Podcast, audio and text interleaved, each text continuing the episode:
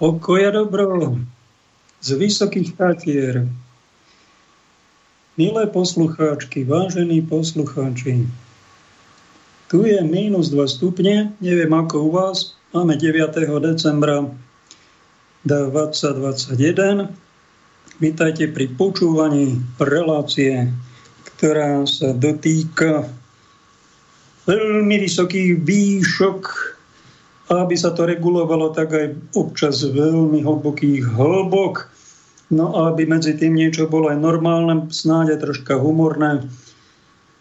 V dnešnej relácii si troška posvietime na to, že sme niektorí aj bojovníci. To bude tak v prvej časti relácie, kde si vysvetlíme Ježišovo slovo, že by sme mali robiť aj nejaké násilie, aby sme dobili Božie kráľovstvo, aby sme túto vetu správne pochopili, lebo beda nám, keď ho ignorujeme, alebo zle pochopíme, zle vysvetlíme, zle aplikujeme. A v druhej časti si niečo povieme o proroctvách, ktoré dostal jeden kňaz Michael z Hora. Troška si na to posvietime. O budúcich veciach. On je taký asi z kňazov katolíckych momentálne najosvietenejší, tak zistíme a skúsime porozmýšľať, či je to ten správny Duch Svätý alebo nejaký duch, ktorý nás len chce doplašiť ešte viac. V tretej časti sa nám prihovorí jeden pán farár slovenský, ktorý hovoril svojim veriacim veľmi rozumne, a tak si ho vypočujeme. Mám rád, že tu je nejaký iný hlas. O štvrtej časti, ak budete chcieť, zavolajte, napíšte danku otázku, nejaký múdry výrok, alebo mi kľudne aj vy nadajte. Ak to bude znesiteľné, odvysielateľné, tak to skúsim aj skomentovať. Čo ste to tá paparár zase za obrázok dali? Však toto zase zdeľcťujete pápeža Františka ako fotomontážov. Ale pán Desider, to není fotomontáž, to je normálny, reálny obrázok. Nájdete to na internete, to sa stalo. Pápež si podáva s všelikým ruky, tak si aj s týmto Spidermanom podal ruky. No ale toto, patekat, je urážka. Ako toto môžete vy propagovať? No čo by, aká urážka? Si myslíte, že okolo pápeža sú všetci svätí? Však on podáva ruky všelijakým politikom, aj v hriechu žijúcim ľuďom, a nejakým komediantom, ktorí mu tam prídu občas zatancovať, alebo takýto šašo, ktorý sa oblíkol do kostýmu a možno potom maskov. Je to aj zaujímavý človek. Úprimný, dobrý, to len jeho maska. Pozrite tú veľkosť toho pápeža Františka, že on si nepodáva ruky len so seberovnými, ale aj s takouto akože spodinou ľudí na okraji. Ale toto by sme na ľudíku 9 nedopustili, keď tam bol takúto urážku. Dehonestáciu najvyššieho duchovného úradu. A spamätajte, kde je vaše kňazské svedomie. Je pán Desider krásny. Vidím, že sú aj medzi vami Rómami bojovníci za pravdu. To sa mi páči. Musím vás oceniť. No ale musím aj skonštatovať, že ste taký jeden z povrchofilov, ktorí najprv milujú vrchnosť a potom povrchnosť, a tá povrchofília ich takto poznačí, že bojujú za veľmi smiešné hodnoty. Za niečo, čo není problém. Toto není problém, táto fotka. Ani podanie ruky nejakému Spidermanovi alebo nejakému politikovi, ktorý možno robí a hriešne žije, tak to by objímal aj prezidentku Argentíny. Prijal ho a tam presadzuje v Argentíne homosobáše. On ho prijal, že vraj sa objali, usmiali. Tak ako ľudia sa stretli, znášajú sa, ale keď ide o tie hodnoty a konfrontáciu, to nemusí všetko pápež robiť, však má na to aj biskupov, aj kňazov, nech bojujú. Pápež je na to, aby bol pontifexom, čiže staviteľom mostov, s každou krajinou, s každou kultúrou, s každým náboženstvom. Nečudujte sa, žil na arabský polostrov do Abu Dhabi, kde čo si podpísal už aj s moslimami, sme s nimi 1400 rokov zápasili. Vojny viedli a my sme teraz prímerí, a však pápež dobre, že robí takého pontifexa, staviteľa mostov, premosťuje to, vidí na každom niečom aj pozitívne. No a keď chcete vy zabojovať a obuť sa do nejakých hriešností, falošnosti, bezbožnosti, komedianstva, nech sa vám páči. Prečo by to všetko musel pápež robiť? Čak robte aj vy niečo, bojujte, nebuďte zbabelci a nežiadajte všetko od pápeža, aby robil za vás. On má tiež svoju cestu, svoje svedomie, svoj štýl. Tak ho nechajte, ona robí, ako vie. To, že to nie je až tak bojovné, ako by sme možno od neho čakali, aby zaburácal, aby povedal beda vám, bezbožníci. No asi nemá takú povahu. Asi netúži byť nejak tak konfrontačne s týmto svetom naladený alebo s bezbožnosťou. Robí, čo sa mu dá. No a my si môžeme zobrať to dobre, čo nás oslovuje príklad, a to, čo vidíme, že nerobí celkom sveto, alebo troška inak ako Jan Pavol II či Benedikt XVI, no tak si zober príklad z druhého pápeža, nech sa páči, aj zleva veľkého, keď chceš.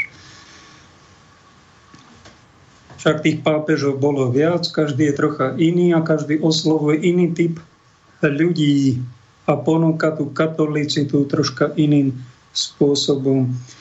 Čo by som vás, milí moji poslucháči, poslucháčky, upozornil, na viac spôsobov sa tu vraciam k tej prapôvodnej veci, že po tomto živote nás všetkých čaká večný život, všetkých, aj ateistov, aj diablov, všetkých, aj dobrých, zlých, priemerných. A budeme sa deliť na tri skupiny. Ja osobne sa prikláňam k tomuto modelu. Volá sa to model katolícky, že pôjdu jedni do pekla, do očistca a do neba. Ak niekto s týmto modelom úprimne nesúhlasí, nech sa vám páči, máte napríklad protestantský model, kde skončíme buď v pekle, alebo v nebi. Buď alebo.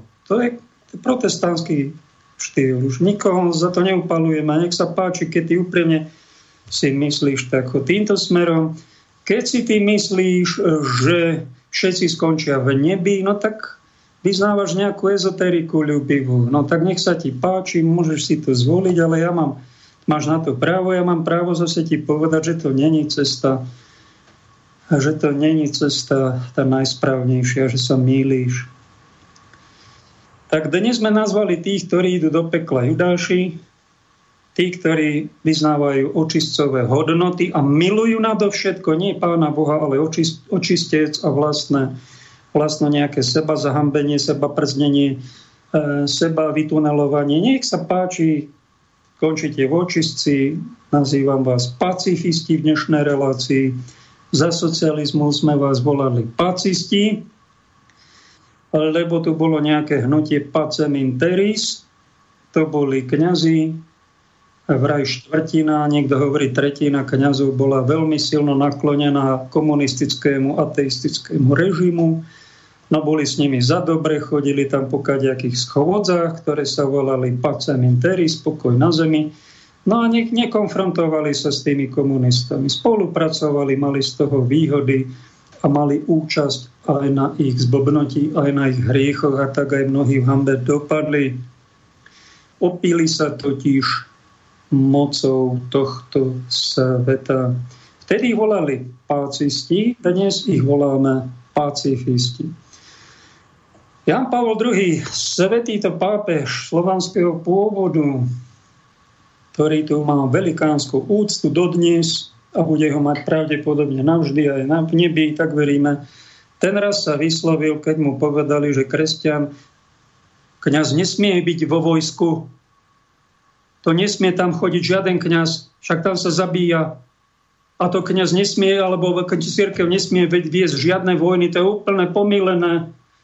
tak on povedal, na tak sa zamyslel a povedal, aj verejne je to dostupná informácia, je to citát, je, že my nie sme pacifisti.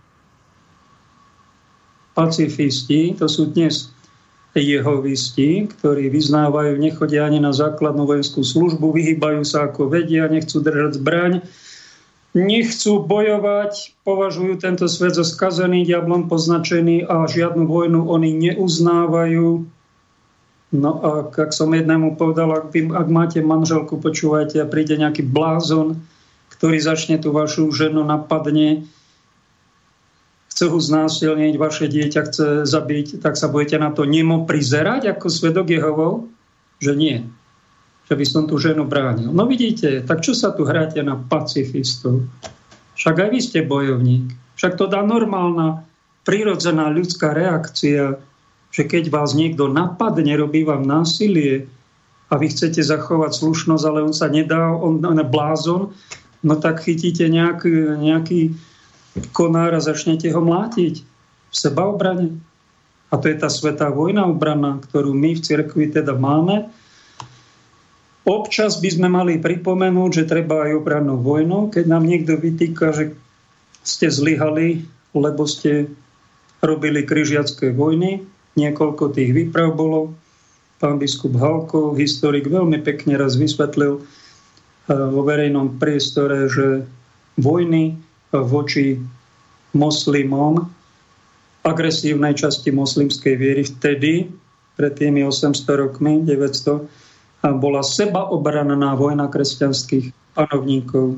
A aj svätý Bernard z Clairvaux, aj ďalší, aj svätí pápeži žehnali, pretože tam, kde sa vo Svätej Zemi žilo, pokojne sa tam stáročia žilo, tam nejakí seldžudskí Turci agresívnym spôsobom ako islamský štát začali ponižovať, urážať, popravovať, znásilňovať. A kresťanská Európa mala povinnosť sa brániť a použiť svetú obrannú vojnu v krížových výpravách. A k tomu nevieš, čo ja to rozprávam, a obviňuješ cirkev z toho, že sme nejakí vrahovia. Doštuduj si to, netáram ti. Ak nechceš byť, to je taký povrchofilný názor, že cirkev je len zlá a viedla vojny, ale však treba rozlišovať. Niektorá vojna bola agresívna, čiže hriešna, diabolská, a niektorá vojna bola obranná.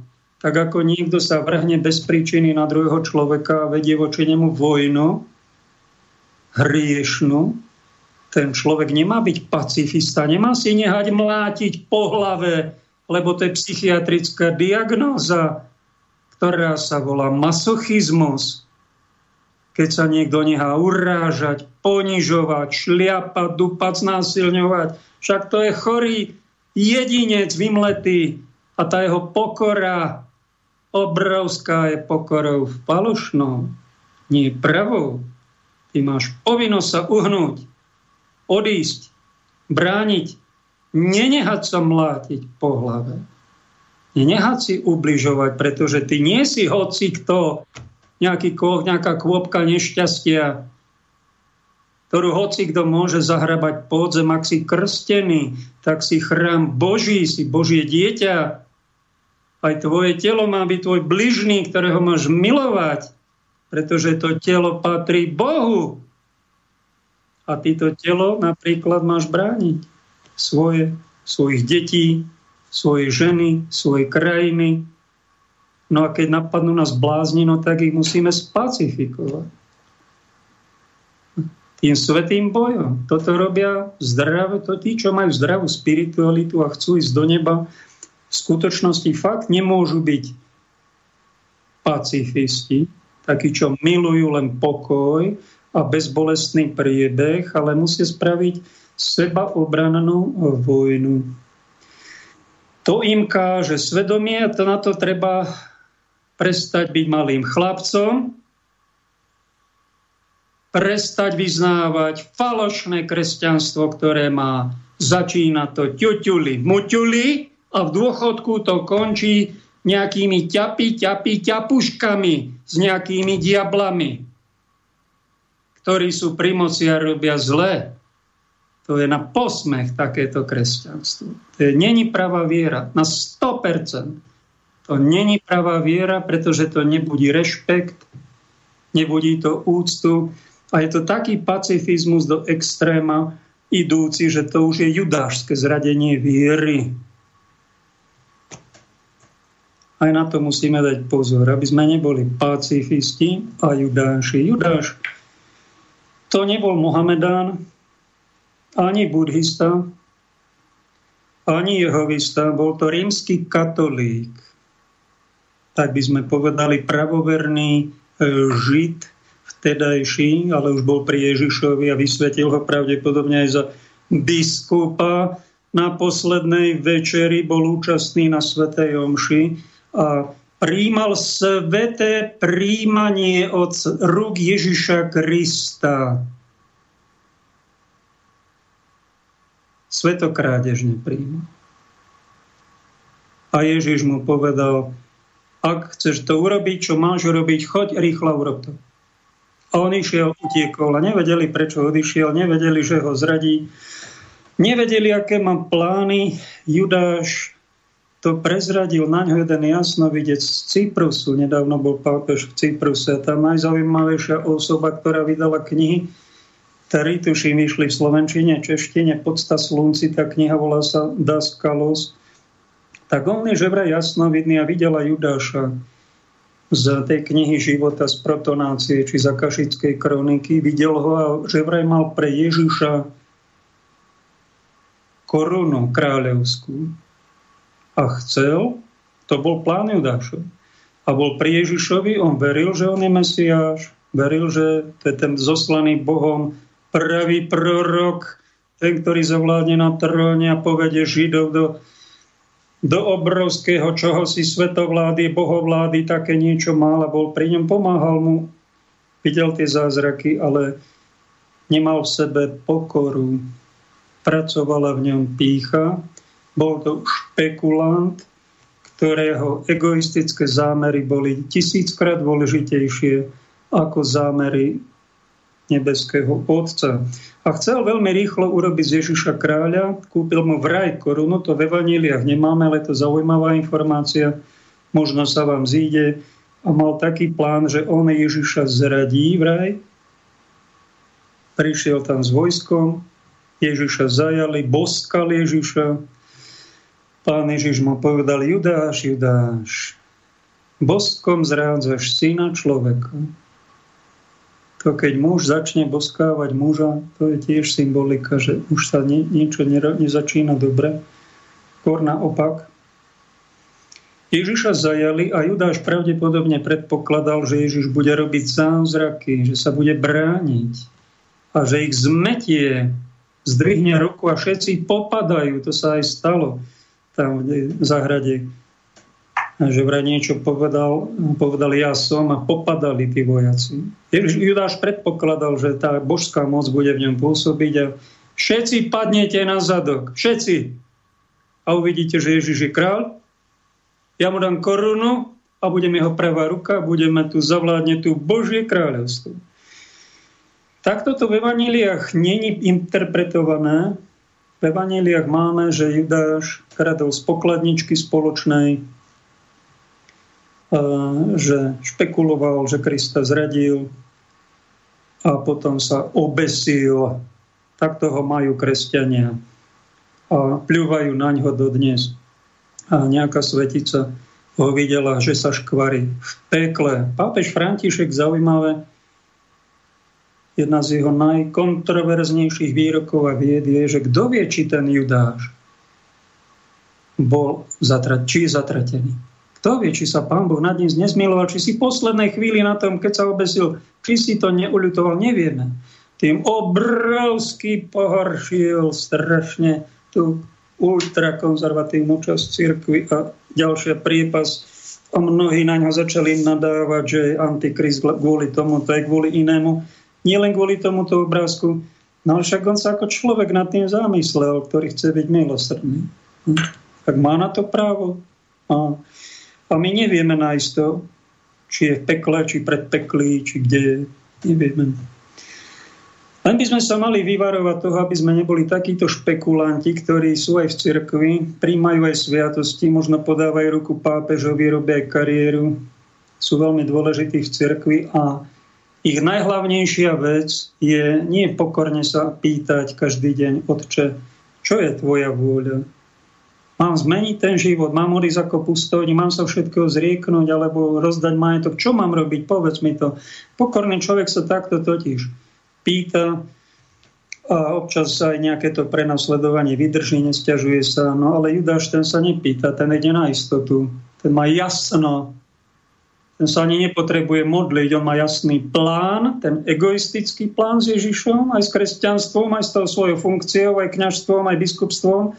A ten plán musí dokončiť, podľa mojej vôle sa všetko musí stať. Na to, keby si sa pozrel tak trocha aj do reálneho zrkadla, nekrivého, čo sa každé ráno pozeráš, že toto je stavba babylonskej veže. Že ty oslavuješ svoje vlastné meno. Vlastnú dobrú povesť ty miluješ nadovšetku. Ty sa zaoberáš a robíš seba oslavu v podstate. Maskuješ to nejakou pokorou a hovoríš niečo, aby druhí oslavovali Boha. No totálny farizeizmus. A ak chceš skončiť v pekle s Judášom, no tak pokračuj. Ja ťa tu tak troška aj povarujem humorom trocha, že daj pozor, lebo byť Judášom sa neoplatí. To sa môže stať aj napríklad lekárovi, ktorý vie veľmi presne, že nejaký liek ubližuje a on zobere veľké peniaze, aby to doporučoval ostatným ľuďom a vie, že to iným ublíži.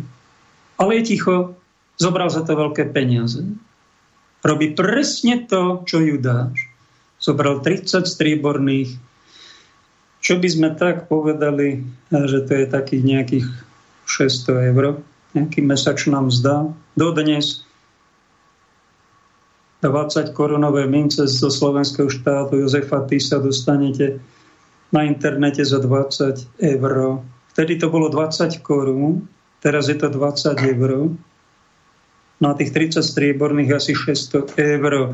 A že vraj 30 strieborných za Judášových čias bola jedna mesačná mzda. Tak za jednu mesačnú mzdu, za prašivé peniaze, zapredať Krista, tak to je najväčší úspech, ktorý môžete docieliť, z ktorého sa bude radovať a jasať celé peklo, že bude mať ďalšieho člena. Takáto je najjednoduchšia cesta, a kde si zobrať život, kde si zničiť česť, pošliapať, čo je sveté, Hipokratovú prísahu, zapreť svedomie, zaklamať, chichotať sa a dotiahnuť to do konca. To je judáštvo. A peklo je isté. Aj o tom potom. Aby som bol kompletný, musím. Aj o tom nechcem sa v tom čvachtať veľa, lebo není to moc radosné. Je to niečo strašné. Skôr si posvietime na týchto pacifistov a bojovníkov. A pacifisti, to sú milovníci cúvania. Oni cúvajú. Všetko preto robia, aby nebojovali, aby nekonfrontovali, aby nikoho neurazili, aby ako diplomati tú svoju platničku, keď niečo prihrievajú, nedajú to na šestku, ale na jednotku alebo na polovičku z tej jednotky, aby troška prihrievali tam pomalinky, ale nikoho, aby to nezovrelo. Na to dávajú strašný pozor, keď nejakého horlivca majú v diecéze medzi kňazmi, ktorý je trocha horlivý a má to na štvorke, peťke, chce, aby to vrela tá voda, okamžite ho zahasia hasiacim prístrojom. To robia pacifisti. Pribrzďovači. V každej dobe. Volali sa pacisti, teraz sú to pacifisti. Žiaden boj. S nikým. Nikdy. Jan Pavol II napríklad, keď bola vojna v Iraku a všetci vytrubovali tak, ako dnes všetci vytrubujú všetky tie médiá, že treba očkovať, lebo iná cesta není, tak bolo pred 20 rokmi celé médiá mainstreamové vytrubovali ešte nehoráznejšiu lož, že vojna v Iraku musí byť. Lebo sú tam zbranie hromadného ničenia a použije to Saddam Husajna, beda nám všetkým a musíme zasiahnuť. Jan Pavol II, hoci povedal, my nie sme pacifisti, povedal, s trasúcimi rukami, ale veľmi jasne celému svetu. Žiadnu vojnu si Boh nepraje. To je hriech, čo vy robíte. Nerobte to. Strašné hriechy to spustíte. Oni to neposlúchli, Amerika si urobila po svojom. Vyvraždili tam 100 000 ľudí, miliardy minuli. Blázni. Jan Pavol II napomen. Toto není svetá vojna. To je zrada toho inštitútu obrannej vojny. Zrada.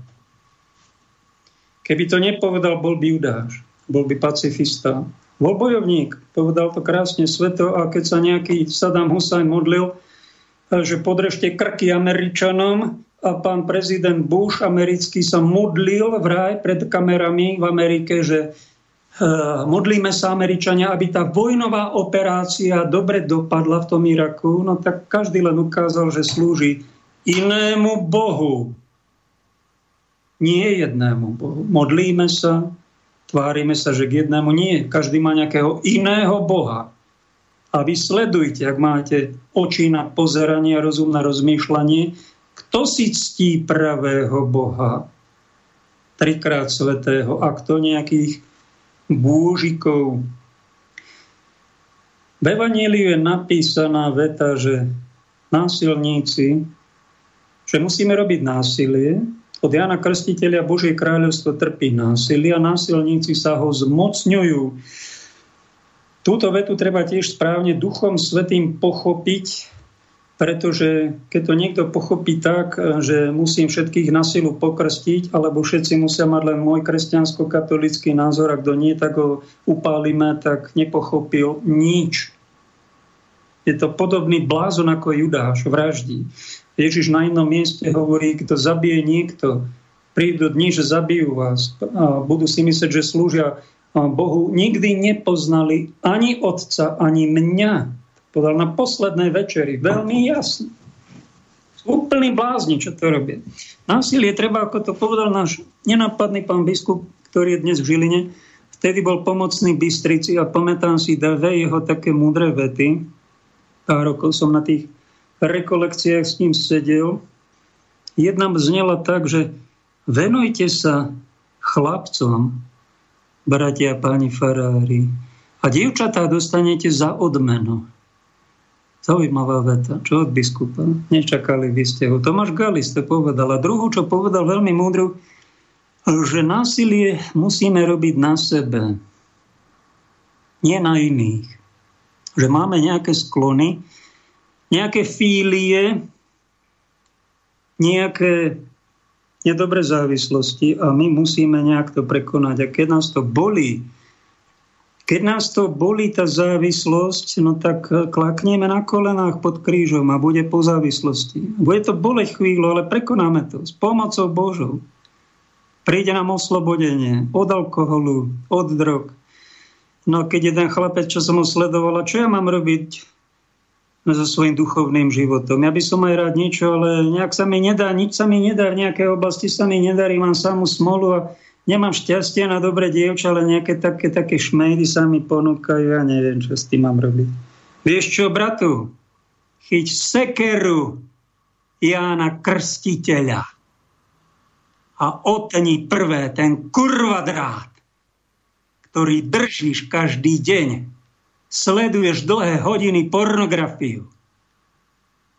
A to je diabolstvo, ktoré ty robíš. Máš pornofíliu. To je tvoj kardinálny problém.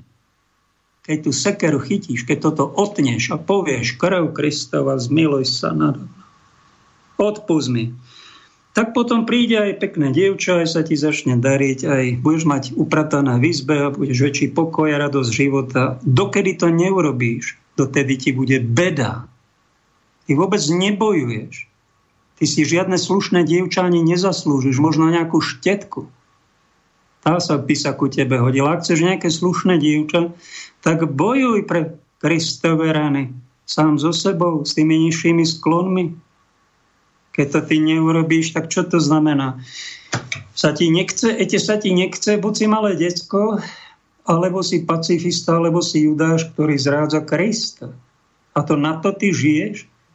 Pán Ježiš povedal Judášovi, bolo by mu lepšie, keby sa nebol narodil. A ty to chceš, aby aj to pre teba platilo? Ty toho Boha nemiluješ, ale miluješ nejaké holé predky a holé zadky a nemá to konca?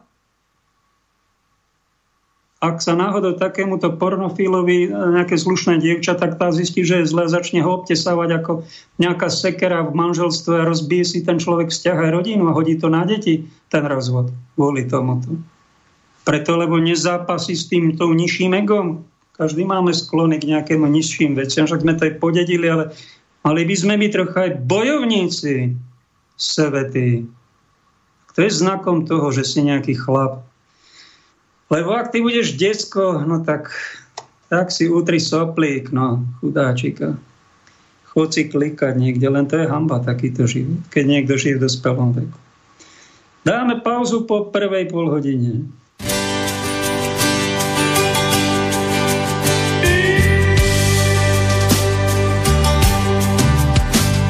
Šel Honza do sveta hledat svý štěstí, rychle jak kometa vyletěl. Chtěl hezkou princeznu, bohatství v pěstích, nakonec našel, co chtěl. Až když byl v oblacích, pak zjistil, že je sám, tam ztratil sny i smích. Až když byl na koni, poznal, jak bolí pád, že platí zákony.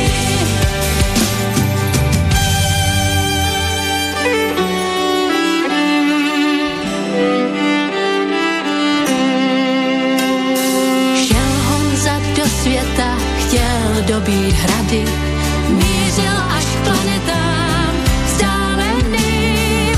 Nepočul, neviděl, nevnímal rady a tak mu zostal len splín. Až když byl v oblacích, pak zjistil, že je sám, tam ztratil sny i smích. Až když byl na koni, poznal, jak bolí pád, že platí zákony. Dnes dobre vie, že láska je víc, než všetko, čo máš. Dnes dobře ví, že nemáš už nic, než to, čeho se vzdáš. Až když byl v oblacích, pak zjistil, že je sám, tam ztratil sny i smích. Až když byl na koni, poznal, jak bolí pád, že platí zákony. Až když byl v oblacích, pak zjistil, že je sám, tam ztratil sny i smích. Až když byl na koni, poznal, jak bolí pád, že platí zákony.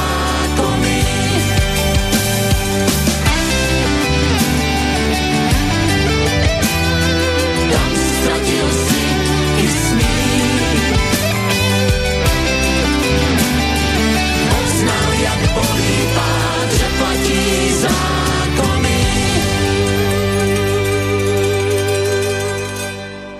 Veľmi pekná pieseň Ľudsky Vondráčkovej. Aj Kandráčovci tam fidlikali, spievali a veľmi pekne vystihli, že kto väčšinou ľudia nie sú bojovníci, ani kresťania. Neberú vieru vážne, len tak lážo plážo, chichichichachacha.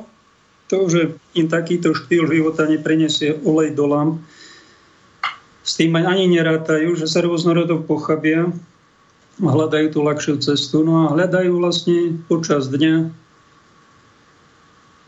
čo ja, čo mne vyhovuje, môjmu nižšiemu egu. Takáto povrchofília, to je úplne bežný jav a tí ľudia si to ani neuvedomujú, mnohí sa z toho ani nespovedajú a takto mnohí aj zomierajú. A ja musím jednoznačne povedať, nebo si za takýto zbabelý výkon nezaslúžite. Do neba totiž ideme, princeznu dostane len princ, ktorý bojuje s drakom a zotne mu všetkých 7 hlav.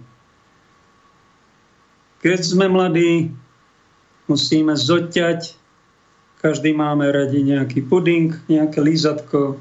A aby sme sa neprejedali.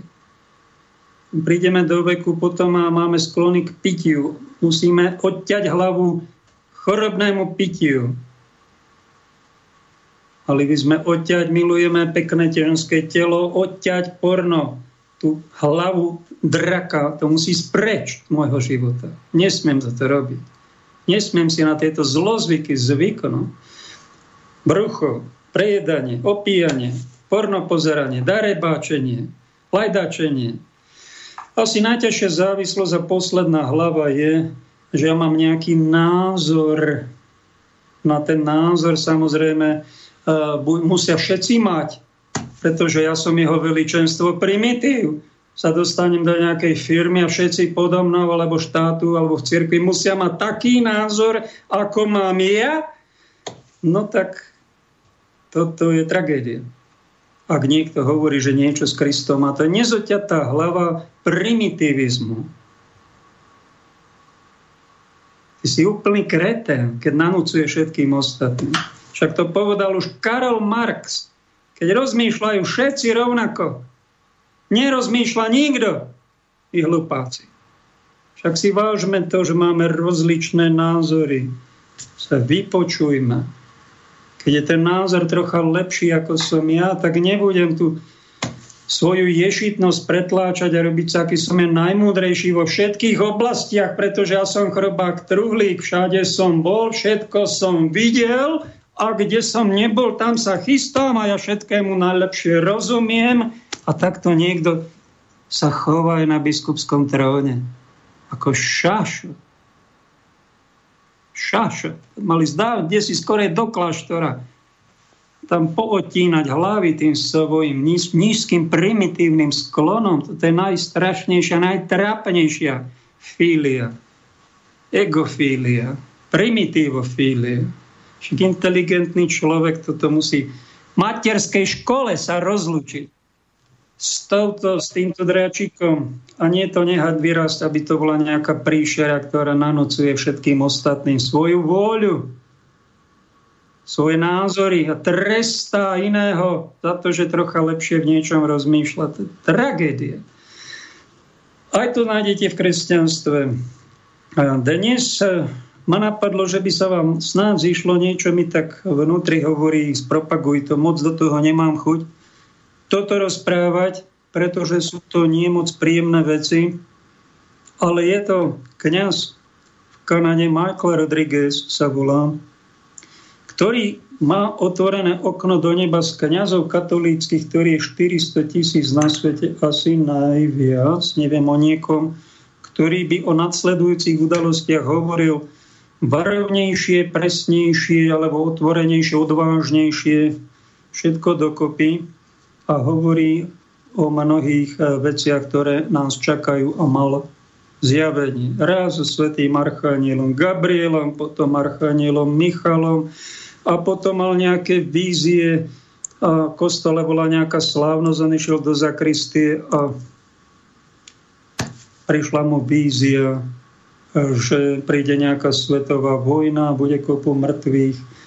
Ano, mal sa usmievať a bol celý červený, bolo mu do plaču. Také, niekto by to nazval, že psychiatrické veci. Ja to tak nenazvem, pretože sa troška v duchovnom svete vyznám, ale neviem, či je neumilný, či je všetko správne. Jeho biskup tamojší, ide si Quebecu, zaujal také stanovisko celkom rozumné, opatrnosť voči nemu. Ale nezakázal to. U nás v Európe, na Slovensku, keby nejaký takýto kňaz mal podobné vízie, tak viete, čo ho čaká? Zákaz verejnej činnosti, vyradenie z kňazského stavu a potrestanie tými najväčšími trestami, aby bol úplne ticho do konca života. No a tak to robia nie dospelí muži. Toto tento kanadský biskup celkom rozumné stanovisko dal, že opatrnosť, nevieme. Či je pravda toto, čo tento brat v Kristu hovorí opad nejakého Benedikta, nejakého nie svätého Benedikta z Nurzie, ale nejakého iného Fabreho či Lavreho má tam a buduje tam nejaký dom, útočisko a hovorí tieto veci, vypočujte si to, ak chcete. Ak máte plné gate už teraz a nemáte plienky pri sebe, tak radšej si to vypnite. Ak chcete si ich kúpiť za nejaký fúrik plienok, si zoberte, majte pri sebe a troška 1-2 minútky si potom večer archívu po 8 hodine túto časť vypočujte. Z jeho vízií čítam: časy sú naliehavé. Utrpenie príde čoskoro. Sme v čase núdze. Keď ma otec vyzval, aby som vybudoval bratstvo, požiadal, aby som ho rýchlo vybudoval, pretože bude útočiskom pre mnohých kňazov, ktorí tam prídu. Veľa z toho, čoho budete svedkami, bude riadené diablom. Uvidíte ľudí, ktorí proti sebe bojujú z politických dôvodov. Prenasledovanie kresťanov, ktoré sa začalo od človeka k človeku, cez výsmech, obviňovania, a bude pochádzať aj zo zákonov štátu, ktoré sú nezákonné. Nebudete môcť dodržiavať tieto zákony s čistým svedomím, takže prenasledovanie bude od občianskej autority. To nie sú rozprávočky z nejakého minulého storočia, však to je naša realita. A Kanada, taká vyspelá krajina. Pána ja.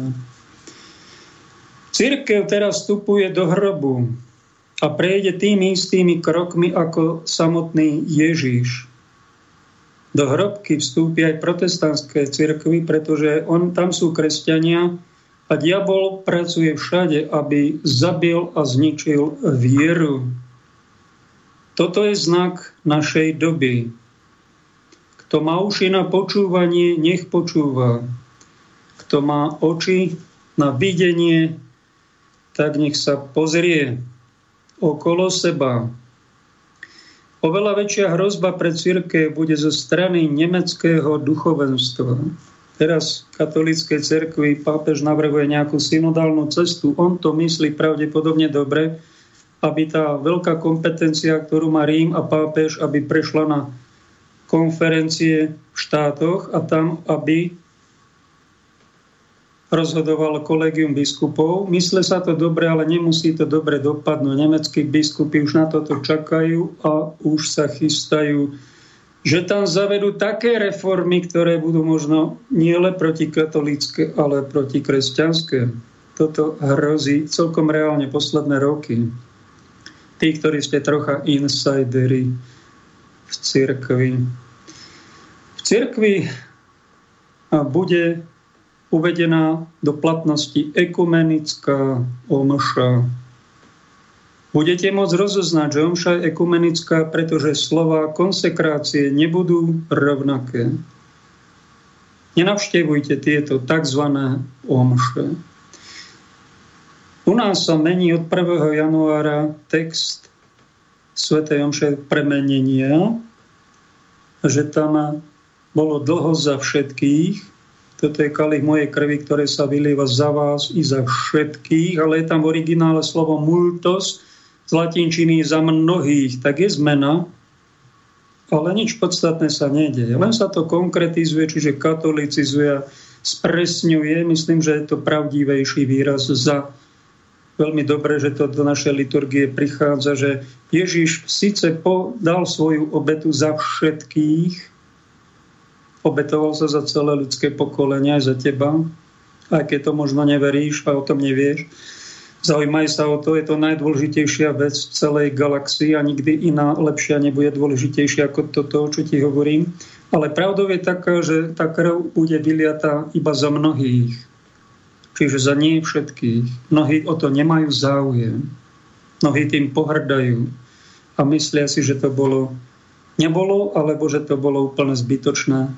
Nebolo. To naša svätá viera hovorí, že za všetkých Pán Ježiš zomrel, ale za mnohých krv vyliata, preto je dobrá táto zmena. Ale tento Michael predpovedá, že bude že zlý sa zmocnia vatikánskeho vedenia, dajú si tam nejakého cirkevného tajomníka a ten zavedie nejakú falošnú ekumenickú omšu, kde nebude slovo premenenie a všetci budete vedieť, že je zlé. Že je tu koniec dejín a že toto si praje antikristovská vláda. Predpovedá to. Kedy sa to stane? Ja neviem, netuším. Bodaj by sa to nestalo. A niečo cítim vo svedomí, že sú to nie hlúposti, čo to tento brat Michael dostal. Antikrist je práve teraz v hierarchii, čítam z jeho zjavení. Je práve teraz v hierarchii cirkvi, vždy chcel byť v Petrovom úrade. Pápež František bude ako Peter apoštol. Uvedomí si svoje chyby a pokúsi sa zhromaždiť cirkev späť pod autoritu Krista. Ale nebude to môcť už urobiť. Bude mučeníkom.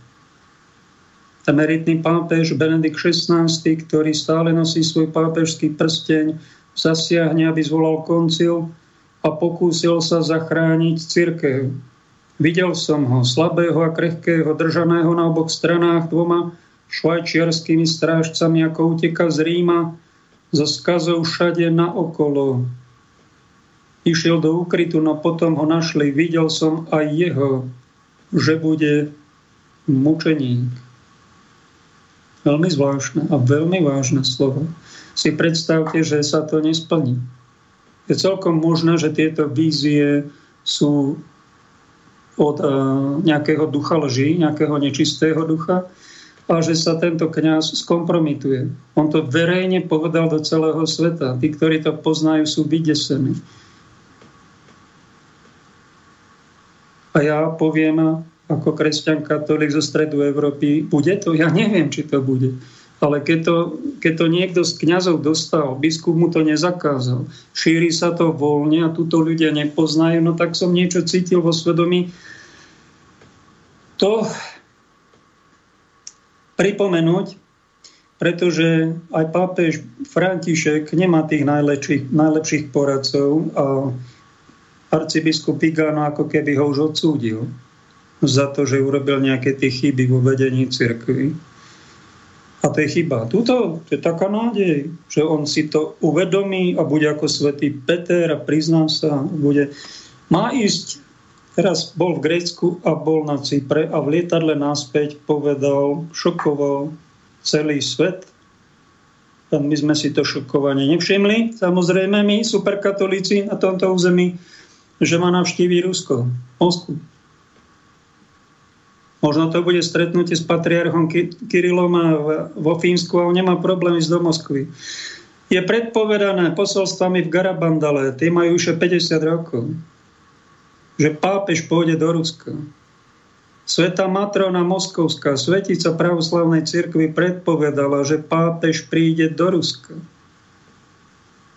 Garabandalské posolstva hovoria o tom, že pápež pôjde do Ruska, vráti sa, alebo desí, či sa stratí a potom má byť veľké prenasledovanie záverečné kresťana. Doštudujte si to, ak neviete, o čom hovorím. Pápež ide do Ruska. Povedal to. Tie proroctvá sa pravdepodobne naplnia. Za 2000 rokov na našej krajine pápež bol trikrát Jan Pavol, druhý raz František a predtým nejaký pápež 5-krát na Slovensku. V Rusku, v najväčšej krajine sveta, nebol ani raz. Jan Pavol II tam chcel ísť. Chcel zasvetiť Rusko, nepoškvrnenému srdcu Panny Márie podľa fatímskych zjavení. Nedovolili mu to. Bol iba raz na Ukrajine a raz v Azerbajdžane.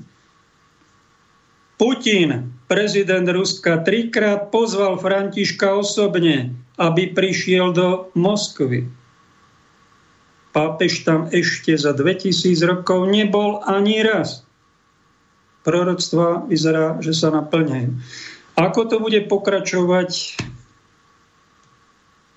Apokalypsu budeme sledovať v priamom prenose a tieto reči, čo vám tu hovorím, Ja sa nechcem strápniť a nepoviem, že to je neomylné Božie slovo, pretože to nie sú veci z Biblie, sú to dodatočné, aké osobné zjavenia sú zaujímavé a uvidíme, čo z toho je pravda. Pokračujem z nich ďalej. Ak majú biskupské synody v krajinách pozmeniť obrad omše, môžete si byť istí, že prinesie to pápežovi niečo zlé. Čo sa stane, ak pápež ich návrhy nepodpíše? Čo znamená, ak to odmietne? A on im dal predtým právomoc. Je to schizma. Čo jedna z vecí, ktoré čoskoro uvidíme v cirkvi, predpovedá Michael Rodriguez. Pápež František raz povedal, mal taký pocit, že možno som to ja, ktorý prinesie schizmu rozdelenie do cirkvi. Takto rozdelenie už také menšie prišlo na očkovaných a neočkovaných, len to nie je taký strašidelný problém, je ručný, to je medicínsky problém. Počase zistíte, že každý má na to vlastne právo, na ten svoj postoj, pretože zdravotný stav jedného je iný ako druhého. A to je dočasné nejaké taká úprava, ale horšie bude, keď to bude vieroučná schizma. Potom príde varovanie, pokračuje Michael, alebo ten duch aniela, archaniela, ktorý hovorí cez ní. Videl som to. Hviezdy, slnko, mesiac nebudú svietiť, všetky budú čierne. Zrazu sa v nebesiach objaví Ježišov znak, čiže znak kríža. Veľmi som zaujímavý, či bude v tvare Y, ako to povedala jediná z blahoslavených Anna Katarína Emerichová, že Ježiš zomrel na kríži v tvare Y. To nevie nikto z kresťanov, okrem nej a pár ľudí. Alebo to bude ten klasický kríž. Toto bude na konci dejín aj sveta. Faustína Kovalská to povedala, keď sa bude blížiť posledné dni pred príchodom pána, na nebi bude kríž a z tých, tam, kde pán Ježiš mal rany, z toho bude prenikať svetlo a tu na zemi má byť nejaká vraj veľká či trojdňová tma. Aj to niektorí svetci predpovedajú. Bude na kríži nie vo svojom utrpení, ale vo svojej sláve. Pokračujem v texte. Za ním v bledom svetle sa nám zjaví tvár Otca, pravého Boha. Bude to niečo teda? Uisťujem vás. No ak to videl, ak je to pred nami, ak to naša generácia zažije, ja osobne sa teším, ale pre väčšina ľudí to bude zdesenie väčšie ako tretia svetová, ktorá už je v hybridnom stave minulého roku spustená. Z rán Ježišových ruky, nohy, boku budú na celú zem dopadať jasné lúče lásky a milosrdenstva. Všetko sa zastaví. Ak ste v lietadle, tak v duchu sa to zastaví. Ak jazdíte v aute, nebojte sa, auto sa zastaví. Veľmi zvláštne. Ak sa ma pýtate, ako je to možné, poviem, Boh je Boh. Je Otec všemohúcich, stvoriteľom neba i zeme. A on, ak chce, tak sa na 15 minút všetko zastaví. Vraj toto varovanie nám tento kňaz Michael hovorí, že je to pred nami. Ak to bude, že vraj v televízii treba potom nemoc sledovať, pretože v televízii budú hovoriť, že to je nejaká slnečná činnosť a veda sa to bude snažiť z toho vykecať, ale pravda bude taká, že Boh sa nám ozve veľmi silno vo svedomí, pripomenie nám naše chyby, ktoré sme si zabudli učistiť a hriechy. A budeme ako keby na audiencii pred pánom, budeme to cítiť tisíckrát silnejšie hlas svedomia, ako ho cítime, tí najlepší z nás teraz. Všetko bude opravené, plamen Ducha Svätého osvieti každé svedomie na zemi. Žiarivé lúče z Ježišových rán preniknú do každého srdca ako ohnivé jazyky a my sami pred sebou sa uvidíme ako v zrkadle. Uvidíme svoj duševný stav, aký sme vzácni pre Otca a zjaví sa nám jasne zlo, ktoré je v každom človeku nejakom inom stupni. Bude to jedno z najväčších znamení, ktoré svet dostal od vzkriesenia Ježiša Krista. Osvetlenie bude trvať asi 15 minút A v tomto milosrdnom predbežnom súde hneď všetci uvidia, kam by išli, keby práve v tomto momente umreli. Do očistca, do pekla, či sú hodní a niektorí neba. Ešte viac ako videnie bude cítiť bolesť z našich hriechov, ktorú mnohí necítia. Mnohí sa nekajajú, mnohí sa Bohu neospravedlňujú a to je veľká chyba. Pridávame vlastne vodu na mlyn každej totalite a každému čertovstvu na zemi týmto postojom. Tí, ktorí by išli do očistca, uvidia a pocítia bolesť svojich hriechov a očisťovania, spoznajú svoje chyby a čo majú v sebe napraviť. Tí, ktorí sú Ježišovi veľmi blízko, uvidia, čo ešte musia zmeniť, aby s ním žili v úplnej jednote. Predpovedá nám kňaz Michael, že kňazi, ktorí majú teraz taký slabší pracovný režim, niektorí sa možno aj nudia, že vraj po tomto varovaní budú veľmi vyťažení. Že budú veľmi dlho tráviť čas v spovednici ako svätý Jan Vianney, ktorý tam bol 14 hodín za deň, a že budú krstiť hlava, nehlava, alebo hlava. Už ja tu dávam troška s humorom. Pre tých, ktorí by išli do pekla, bude ich to svedomie veľmi silno páliť, až ako keby horieť. Ich telá nebudú zničené, ale budú presne cítiť, aké je to peklo, pretože už teraz sú v tom pekle. Jediné, čo im chýba, je tento pocit prežiť. Zažijú existenciu spojení s diabolstvom. Mnohí neprežijú pre svoj veľký hriech, uisťujem vás. Ale bude to pre nich požehnaním, pretože budú môcť ešte prosiť o odpustenie. Niektorí sa ešte dajú na cestu záchrany. Nádhera. Po osvietení svedomia dostane ľudstvo jedinečný dar. V obdobie pokánia trvajúce asi 6,5 týždňa, keď diabol nebude môcť konať. To znamená, že všetky ľudské bytosti budú mať ešte úplnú slobodnú vôľu urobiť rozhodnutie pre alebo proti pánovi. Diabol nezviaže našu vôľu a nebude proti nám vtedy bojovať. Najmä prvé 2,5 týždňa budú mimoriadne dôležité, pretože v tom čase sa nevráti diabolská sila, ale naše zvyky, či zlozvyky, a ľudia sa budú ťažšie obracať.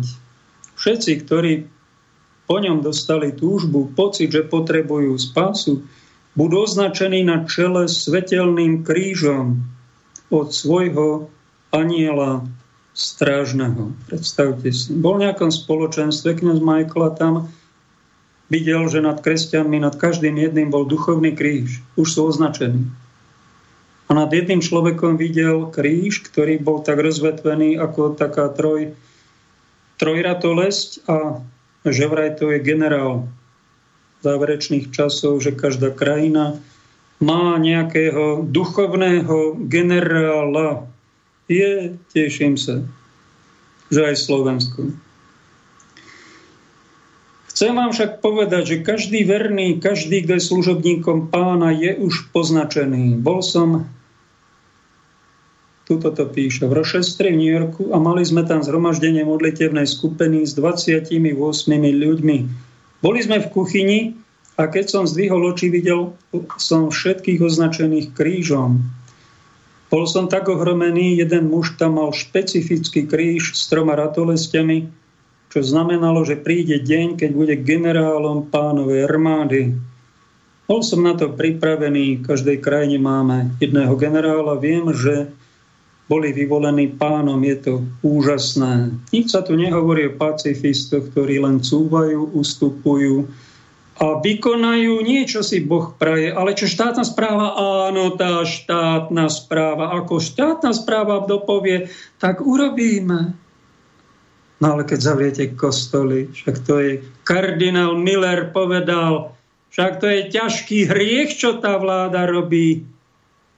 Ona kradne autoritu, ktorá cirkev od Boha dostala, zamedzuje ľuďom chodiť k sviatostiam. A vy takúto vládu, čo robí ťažké hriechy, poslúchate? No poslúchame, no čo iné máme robiť? Pán redaktor, no musíme cúvať, aby sme my sme totiž závisli od Matoviča. Máme takú silnú závislosť, že my to nevieme prekonať a musíme s týmito závislosťami do konca života vydržať. A aj tí veriaci sa nami, no. No a prosím vás, aby ste aj neodišli z toho svojho miesta, keď ste vy takíto pacifisti a vidíte, že už sa zatvárajú kostoly a veriaci sú nahnevaní, nazlostení, podvyživený a celá krajina ide dolu vodou. No to na to viete, no tak my nemôžeme odpustiť, pretože naša presvetá dôležitosť je to najdôležitejšie, ktoré my musíme zachovať čo najdlhšie. Pán redaktor, no tak ale to ste pacifisti, no tak potom sa nečudujte, že to není, sú bojovníci, však potom nemôžete mať ani rešpekt, aby ste mali chlapci. Dáme, prosím, pesničku. Nech počujeme trocha niečo radosnejšie ako toto.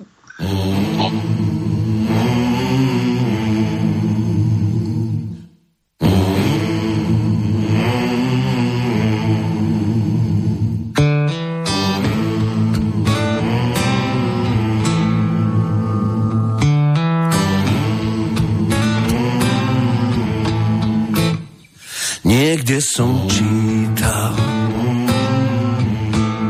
že sme tu len raz a na akú dobu to ukáže čas.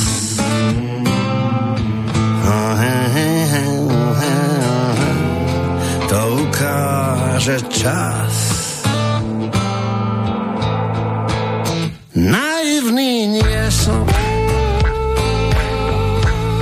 viem ako to chodí, aj to, že sme všetci len na jednej lodi. Niekto múdry o tom napísal aj vám, bolo v nej kus pravdy, sklamanie aj vášeň. Tak to vždy bolo, tak to vždy bude. Na čo sa vzrušovať, stačí zostať v kľude. Tak to vždy bolo, vždy bude, netreba obhájcu na poslednom súde. Niekde som čítal, že sme tu len raz a posledné slovo to bude mať vždy kňaz.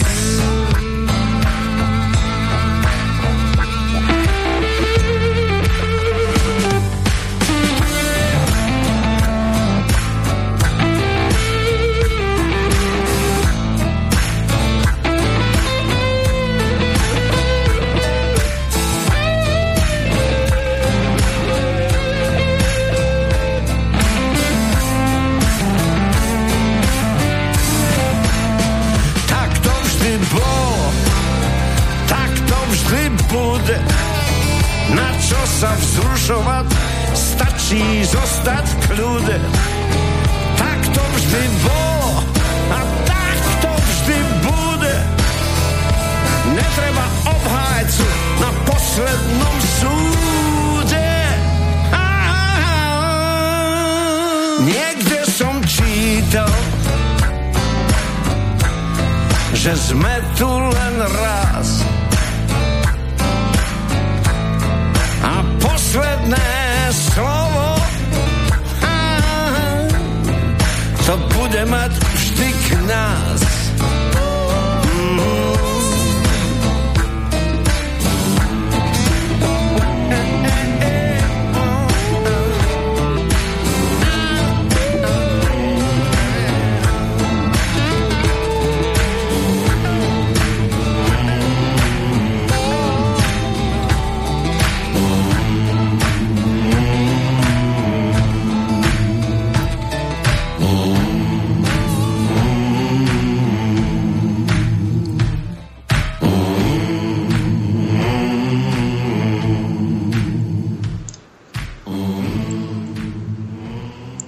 kňazi na tomto území majú nedovolené vystupovať v médiách. Ja som dostal nejakú mimoriadnu výnimku, len som si musel za to zaplatiť tým, že som mimo služby a nemôžem byť v oficiálnej štruktúre. Takým podivhodnými cestami ma nejako dala prezreteľnosť mimo službu. Ak chcete o tom si viac prečítať, tak je to na spiritualnykapitál.sk a je tam jeden z článkov. Posledné miesto, veľká to česť, aby som príliš nehovoril o sebe. Ak si ak chcete, prečítajte, čo sa mi to vlastne stalo, prečo som mimo. A kňazi, ktorí sú v službe, náš pán pisovateľ Banáš hovorí, že my sme neslobodné povolanie. Žurnalisti, politici a kňazi nemôžu hovoriť svoju mienku verejne. Musia držať líniu, ako povie pán vedúci. Všimol si to aj on, čo si na tom je pravda. Čo je? Sám pápež nás, František, upozornil, aby tí kňazi nedržali tak nakrátko. Takýmto tzv. Náhubkovým zákonom svojich 3,5 tisíc kňazov na Slovensku, pretože ten Duch Svätý nehovorí len v pacifistoch alebo pacistoch, ale ten Duch Svätý hovorí občas aj v tých odvážnejších, tých bojovnejších rytierov. A oni to nechcú počuť, pretože by to destabilizovalo situáciu, by hrotilo, rozkolísalo by tak loď cirkevnú, že by mnohí jednoduchší veriaci popadali z tej paluby do mora, aby sa mohli utopiť. Tak radšej oni držia taký diplomatický a sú teraz za vakcináciu, doporučujte vakcináciu. A to všetko zachráni a držia tú štátnu líniu. Sami cítia biskupy, že štátna správa ich nemá moc rada. Biskupy Slovenska sú veľmi sklamaní z prístupu vlády. To, čo robia, ako to obmedzujú, ako to priškrcujú. Sami biskupy protestovali s pápežom Františkom, že si dali všetci skoro v šaštine rúšky dole. To bola výzva na nejakú revolúciu, len to zabudlo niekto skomentovať. My všetci rúšky musíme totiž dolu mať. Hráme sa tu, klameme sa, že je tu strašidelná pandémia. Není nikto z nich, ktorý by povedal, nie je tu taká strašná pandémia. A vakcína to všetko nevyrieši. Sú to aj iné prostriedky. A vy nezatvárajte kostoly, pretože robíte ťažký hriech, povedal kardinál Miller. A my nebudeme podporovať vládu, ktorá robí ťažké hriechy. My máme povinnosť svetom neposlúchnuť. To by povedal nejaký bojovník. Není medzi našimi pastiermi ani jeden. Ja na vašom mieste by som buď odstúpil, alebo by som dal nejaké slovo nejakému revolučnejšiemu hlasu, bojovnejšiemu, pretože pacifizmus dovedie celý národ, ktorý toto rešpektuje a nebúri sa, iba do očistca, ťažkého alebo ľahkého. Nie je to hodné neba. A Ježiša Krista, budete sa zle cítiť pri Kristovi. S takouto výbavou pacifistickou či pacistickou, ako cúvajúce vojsko, ktoré poslúcha na slovo nejakého Hegeríka, Matovičíka, nejakého Švábika. Takéto kreatúry dočasne tam dané. A nepočúvame my autoritu Boha, Ježiša Krista. Nerobíme exorcizmy. Nevyháňame zo spoločnosti diabolstva. A sme príkladom. Nie mužnosti. Ja si to tu môžem dovoliť však. Pomachrovať. Kňaz nemôže, ale môžu ho veriaci nahrať z chorusu, to vám zakázať nemôžu a môžete to uverniť na YouTube, nech sa páči. Vypočujeme si takého jedného brata, ktorý nehovorí až takto hnivo revolučne, ale hovorí celkom múdro. Dobre si všimnúť, ako sa prihovoril svojim veriacim v tejto predivnej situácii. My častokrát svoje informácie čerpáme z toho, čo počujeme a vidíme. Ale rozmýšľajme nad tým, čo nevidíme a čo nepočúvame, alebo čo nepočujeme. To je dôležité. Tak ako iluzionista, keď nám ukáže kúzlo, tak on zameria odputa našu pozornosť, aby sme nevideli ten jeho trik. A v podstate on urobí ten trik a my vidíme, to je kúzlo, ako to urobil. Takže my ako keby sme žili v takých tých tom iluzionizme, že sa nám niečo ukáže, neukáže sa nám druhá strana. Pozorujeme celosvetové dianie, pozorujeme rozhodnutia našich autorít, cirkevných autorít, pozorujeme rozhodnutia vlád. Všimnite si včera napríklad v správach. Stojí to za uváženie, možno viete, možno neviete, ale v Rakúsku sa modlia svätý Ruženec proti istým reštriktívnym opatreniam vlády za povinné očkovanie. Ľudia sa zmobilizovali na duchovnú modlitbu. Dokonca beží od 1. decembra modlitbový maratón svätého Ruženca. A otázka, ktorá je taká vážna, keď nikde som sa nedočítal, v správach som to ani nevidel, ani sa o tom nezmenili médiá, včera len 3-sekundový záber z protestov v Rakúsku. A koľkým iným témam aj 2-3 minúty dávajú v správach. Len tak rýchlo záber, nejaký protest bol proti vláde v Rakúsku. A pritom ide o vážne veci. Ide o slobodu človeka. A to súvisí aj s rozličnými opatreniami, s tým, čo môžeme a čo nemôžeme. A všetci sa tak pýtame, čo je lepšie, čo je najlepšie. Biskupy v Spojených štátoch amerických, keď debatovali o povinnom očkovaní, tak táto téma sa medzičasom otvorila aj na Slovensku, tak oni vlastne, keď debatovali a rozmýšľali o tom, tak mali bioetickú komisiu, ktorá k tomu rozhodla a mali odborníkov na to, ktorí rozhodli, že povinné očkovanie nie. Táto téma sa aj prezentuje aj na Slovensku. Jednoduchá odpoveď. Lebo my musíme taký zdravý sedliacký rozum používať. Aj rozum, hlavne rozum. Bez ohľadu na to, či aké zákony tu máme a čo sa od nás požaduje. Odpoveď, aký postoj by mal mať katolík voči povinnému očkovaniu. Teraz zdôrazňujem povinnému. Neriešime otázku očkovania, či je dobre, či je zlé. To vedia lekári a samozrejme, že každý lekár vie svojmu pacientovi, ambulantný lekár poradiť, alebo odborný lekár, áno, pre tvoj prípad, pre tvoju situáciu je to potrebné, ty sa rozhodni. Ale nemôže lekár povedať, ja ti dám vakcínu, pretože ja to chcem. Musíš sa ty rozhodnúť, to je tvoja sloboda. A hlavným argumentom, ktorý hovorí o tom, prečo by katolíci mali zaujať tento postoj, že proti povinnému očkovaniu, je nota o morálnosti použitia niektorých vakcín proti COVID už v decembri minulého roku. To sa tak trošku zabudlo na to. Vydala Kongregácia pre náuku viery a to je veľmi dôležitý orgán v katolíckej cirkvi. A v 5. odstavci sa tvrdí, je dôležité si to pripomenúť, túto jasnú morálnu požiadavku. Vakcinácia nie je spravidla morálnou povinnosťou a preto musí byť dobrovoľná. A keď tam je to slovo spravidla, ale nie je morálnou povinnosťou. Táto veta vychádza z učenia katolíckej cirkvi o svedomí, lebo morálna teológia hovorí o svedomí, ktoré je podľa katolíkov najvyššou inštanciou, podľa ktorého sa má človek riadiť. A preto, lebo v cirkvi je svedomie chápané ako Boží hlas, utvárané podľa desatora Božích prikázaní. V knihe Chváloreč na svedomie Jozef Ratzinger, neskorší pápež Benedikt XVI píše, citujem, svedomie Boží hlas v našom vnútri a na tomto pojme stojí absolútne nedotknutelný charakter svedomia, ktoré sa tak nachádza nad akýmkoľvek ľudským zákonom.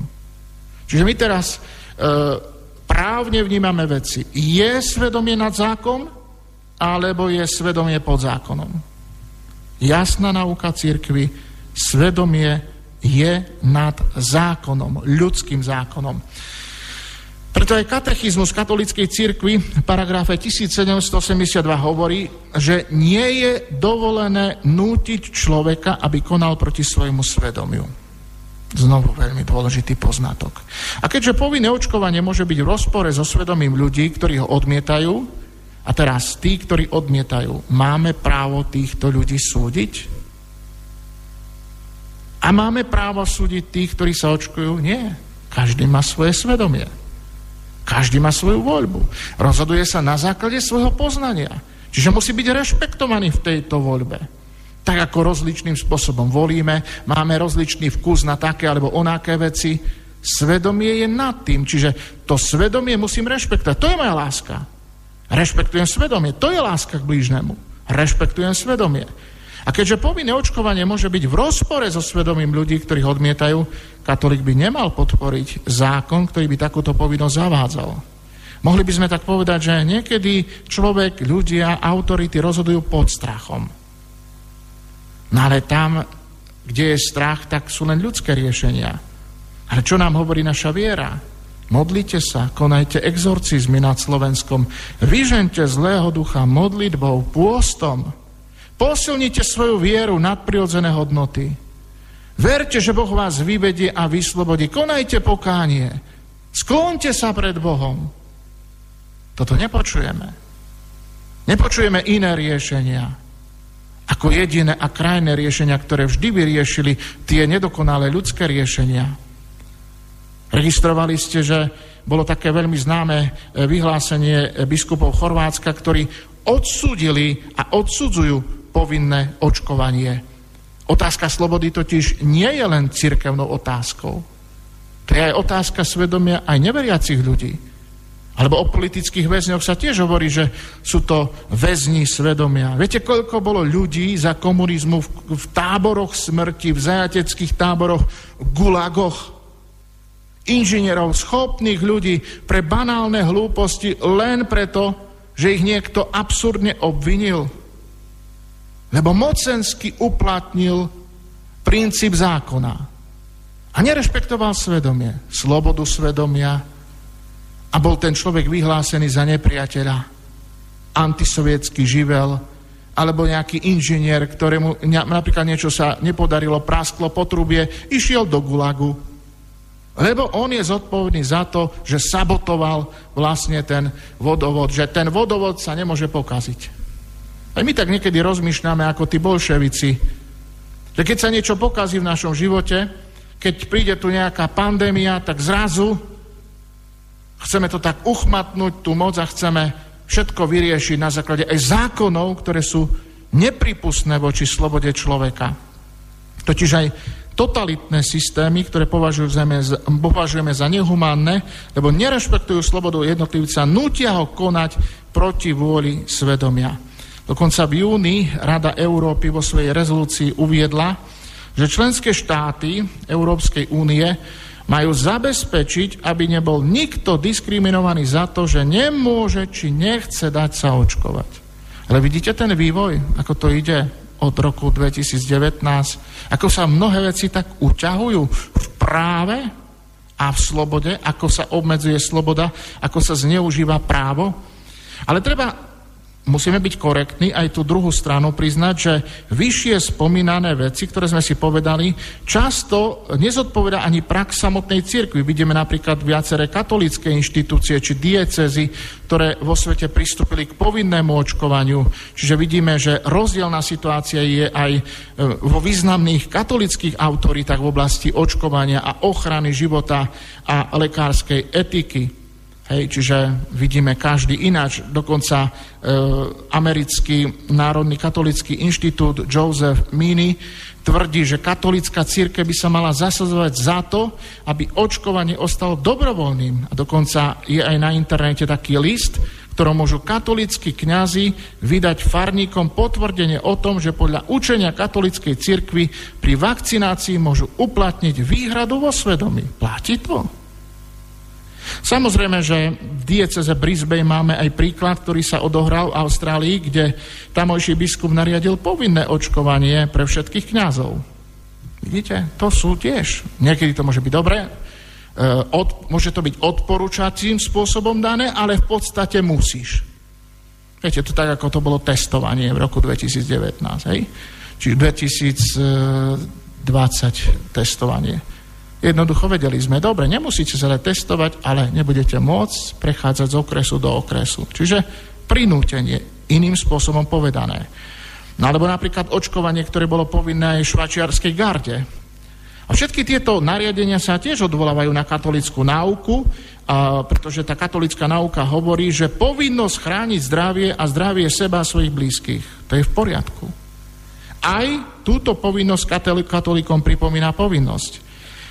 Katechizmus v paragrafe 2288 hovorí, že život a telesné zdravie sú vzácne dary, ktoré nám Boh zveril. Máme sa o ne rozumne starať a pritom brať do úvahy potreby iných a spoločné dobro. Rovnako tak sa vyjadrili aj biskupy Slovenska vo svojom vyhlásení, keď píšu, že ochrana života a zdravia je vážnou morálnou povinnosťou.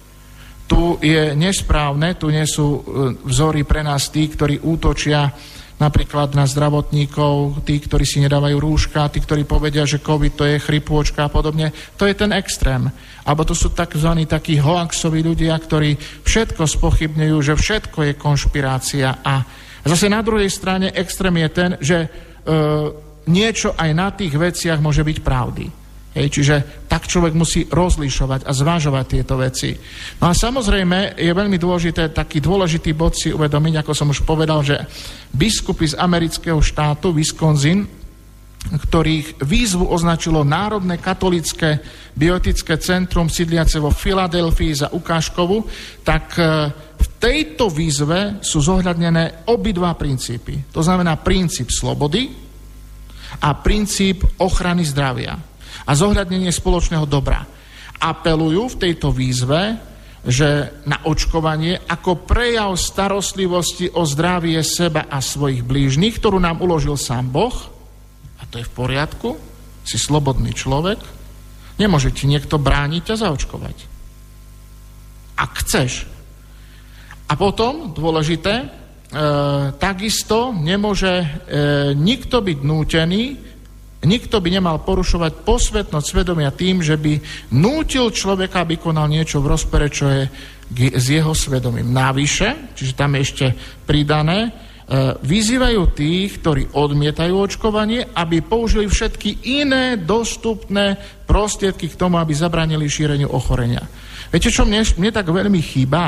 Že tak, ako bolo za komunistov jedno vedenie strany, vedúca úloha strany, tak dnes je vedúca úloha monopol aj zdravotníctva. Sú tzv. Proštátni, hygienici, epidemiológovia. Prečo napríklad vo verejnoprávnej televízii, prečo aj v katolíckych médiách nevidíte ľudí rozličného spektra, odborníkov, aj laikov s takým onakým názorom? Prečo o týchto veciach sa nediskutuje? Prečo tam nie je konfrontácia? Samozrejme, že v úcte, v dialogu a v hľadaní pravdy. A divák si vyberie. A prečo sústavne len toto musíte, toto musíte, toto musíte? Dennodenne. Kampaň, ktorá skôr odrádza. Kampaň, ktorá je na báze lotérií, kampaň, ktorá je na báze 500-eurových poukážok. A potom sú to aj isté skupiny, pretože niektoré štáty sa zameriavajú aj na isté skupiny, kde by sa zohľadnilo to povinné očkovanie. A takisto Joseph Mini, bioetik a šéf spomínaného Národného katolického bioetického centra, hovorí, že výhrada vo svedomí, áno, svedomie a výhrada sa vzťahuje aj na prípady, keď by bola povinná vakcinácia nariadená len niektorým profesiám, ako sú vojaci, zdravotníci, hasiči, policajti. A keď by niekto mohol povedať, že takýto človek si môže vybrať, či sa nechá zaočkovať alebo zmení prácu, opak je pravdou. Veď to isté robili komunisti, keď vraveli učiteľom, áno, v poriadku, kto chce byť učiteľom, nesmie chodiť do kostola. Bolo to tak, bolo to tak. Keď chceš byť hasičom, musí sa zaočkovať. Keď chceš byť policajtom, musí sa zaočkovať. Ten princíp je nesprávny, chýba tam tá dobrovoľnosť. Chýba tam to zohľadnenie tohoto človeka, že ten človek má vo svedomí isté výhrady. A ak niekomu povieme, že keď sa dá zaočkovať alebo príde o prácu, tak mu veľa priestoru na slobodu nezostáva. A o to sa dnes bojuje aj vo svete. O tom sú demonštrácie a protesty. Veď ja teraz nikoho nehodnotím, že sa lepšie rozhodol alebo horšie. Tak sa rozhodol, ako to vníma vo svedomí. Ale znovu je to diskriminácia, že v kostole budú len tí, ktorí sú zaočkovaní a tí, ktorí sú nezaočkovaní, budú mrznúť? Pán kolega Jaroslav, ďakujem vám za vaše slova. Niečo veľmi podobné sebe nosím a nejakých kolegovia majú podobný názor, nemôžu o ňom verejne hovoriť, sú umlčaní. No a kopu veriacich im srdce zaplesá, že aha, ten katolícky kňaz v kostole, ten takto hovorí, ten nás takto bráni slobodu svedomia. No to je tak krásne, to je také smutné, že toto nemôže na Rádiu Lumen odznieť, pretože tam je úplne niečo iné, tam je iný duch. Naši československí biskupy majú názor, že vakcináciu treba doporučiť a treba všetko povakcinovať a problém sa vyrieši. Pokrtito, ako to učíte, však vy tu propagujete takýto pacifizmus, jakého farára na internete. A kde je to bojovné? Dajte tam prosím vás aj nejaký iný hlas. Nie jednostranne tu natláčate nejakú slobodu svedomia. Však tomu sa rozhodnú toto odborníci, však tu je pandémia strašná, na všetkých zahubí, keď sa my neočkujeme. Áno, ďakujem, pán Dezidr, že ste to vyvážil troška tieto naše farárikovité reči. No tak, aby sme troška doplnili aj troška z iného spektra, pretože katolícita to je rôznorodosť však.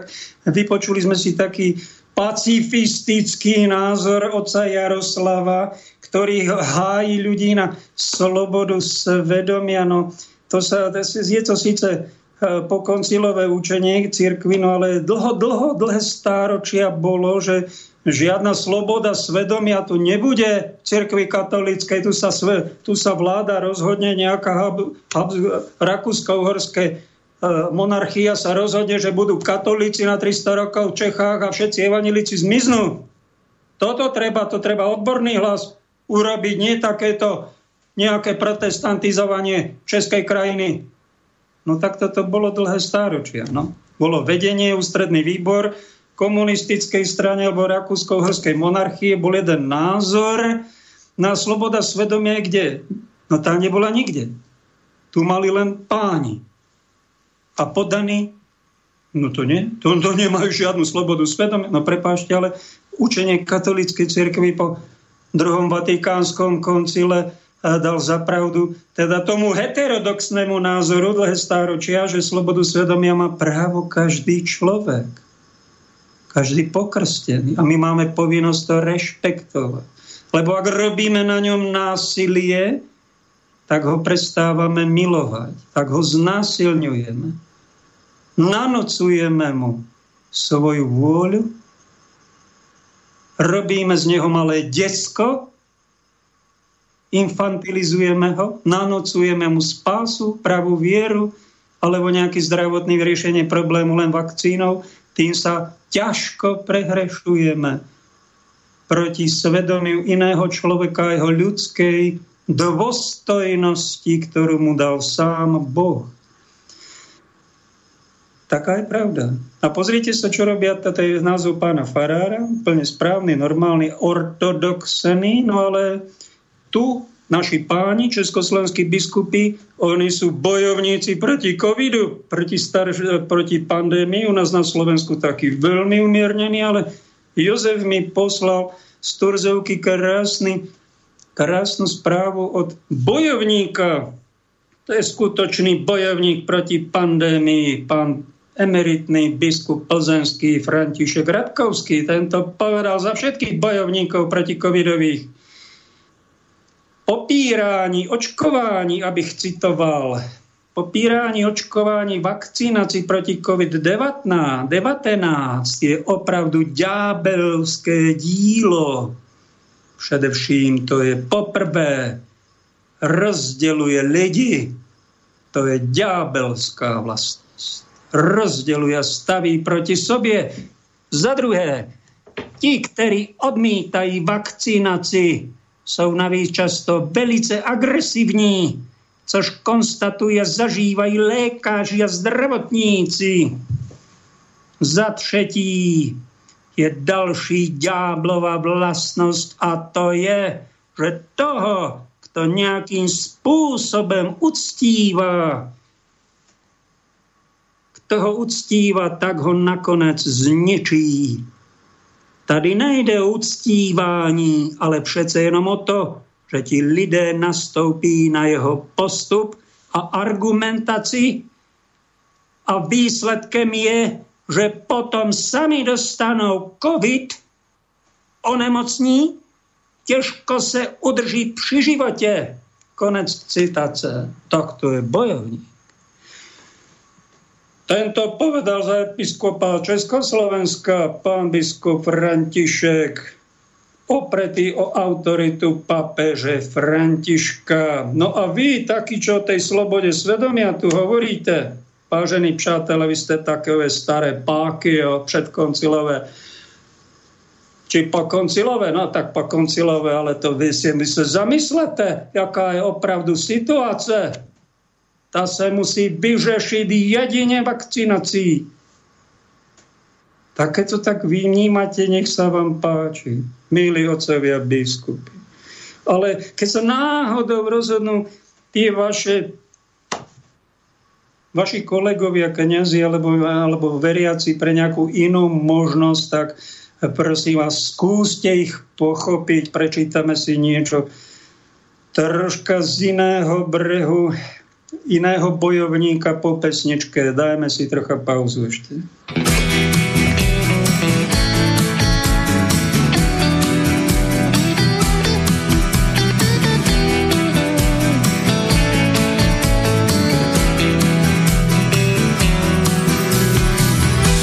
Dohodnime sa na mier je to, čo nás dvozmieri. Čas dohodu skúša, hľadá prielom v obrane. Zmluva neplatí bez viery. A hľadáš pokoj na duši. Dohodu nesmieš porušiť. Dohodli sme sa na mier.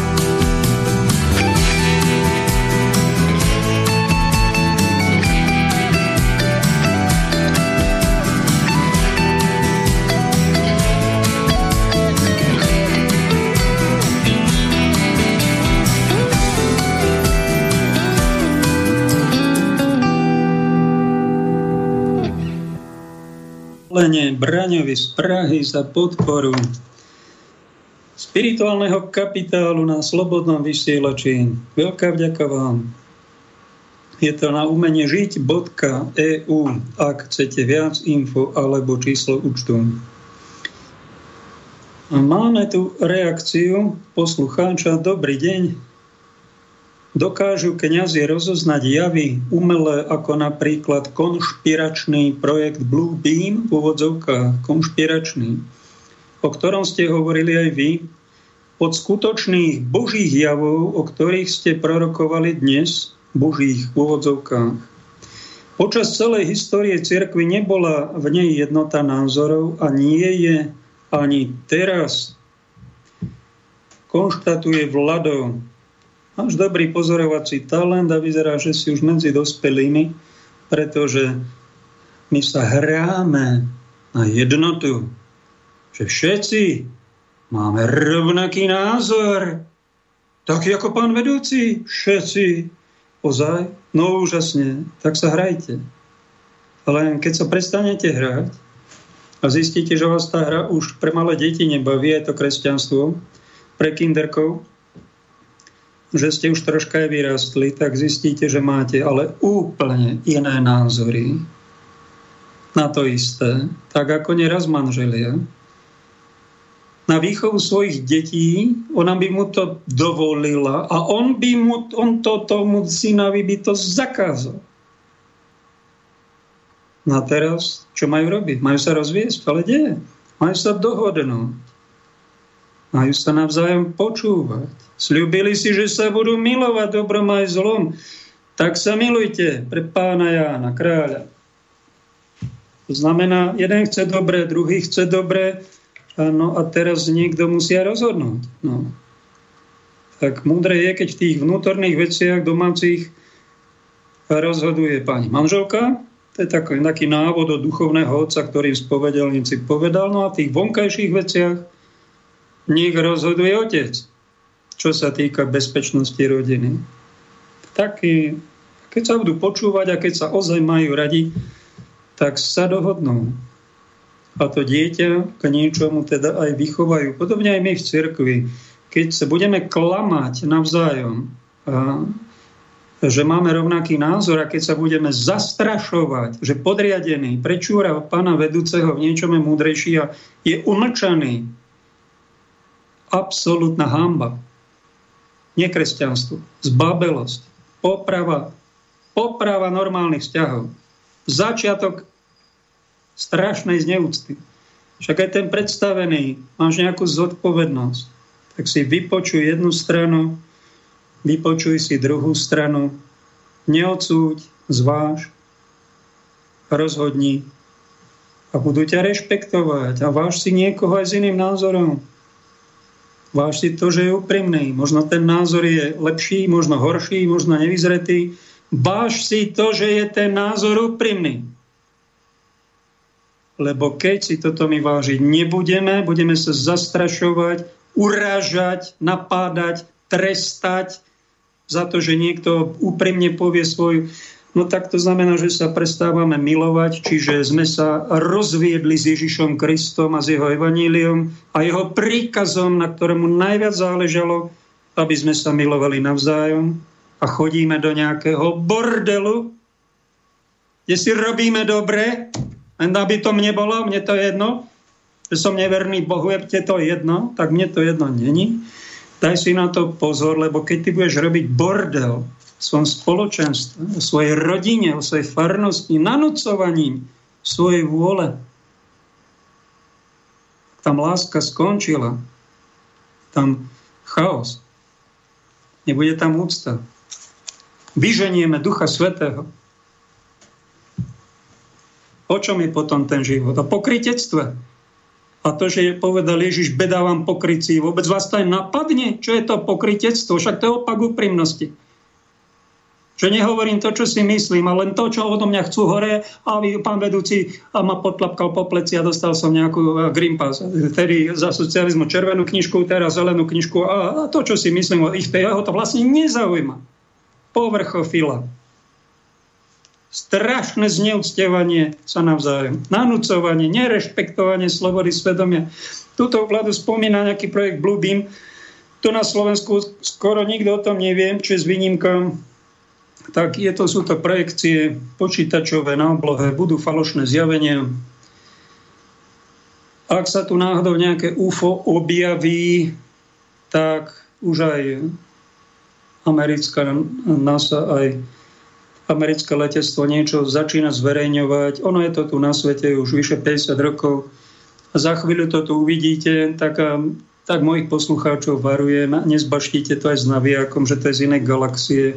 Je to niekde z podzemia vypustené, možno sa Antikrist z toho vystúpi. A keď náhodou okolo toho UFO uvidíte tisíce UFO a na oblohe ako tisíce hviezd, že vraj vidíme, keď je jasné nebo 4000 hviezd, tak si to overte, je to pravdepodobne počítačová holografická projekcia a vôbec to UFO byť reálne nemusia. Možno to bude ďalšia časť manipulácie verejnosti, ktorá už záverečná nastala. Ak sa tu spraví nejaký, vidíte, že je chaos v medicíne, spoločnosti, ekonomika padá. To je umelo vyrobené.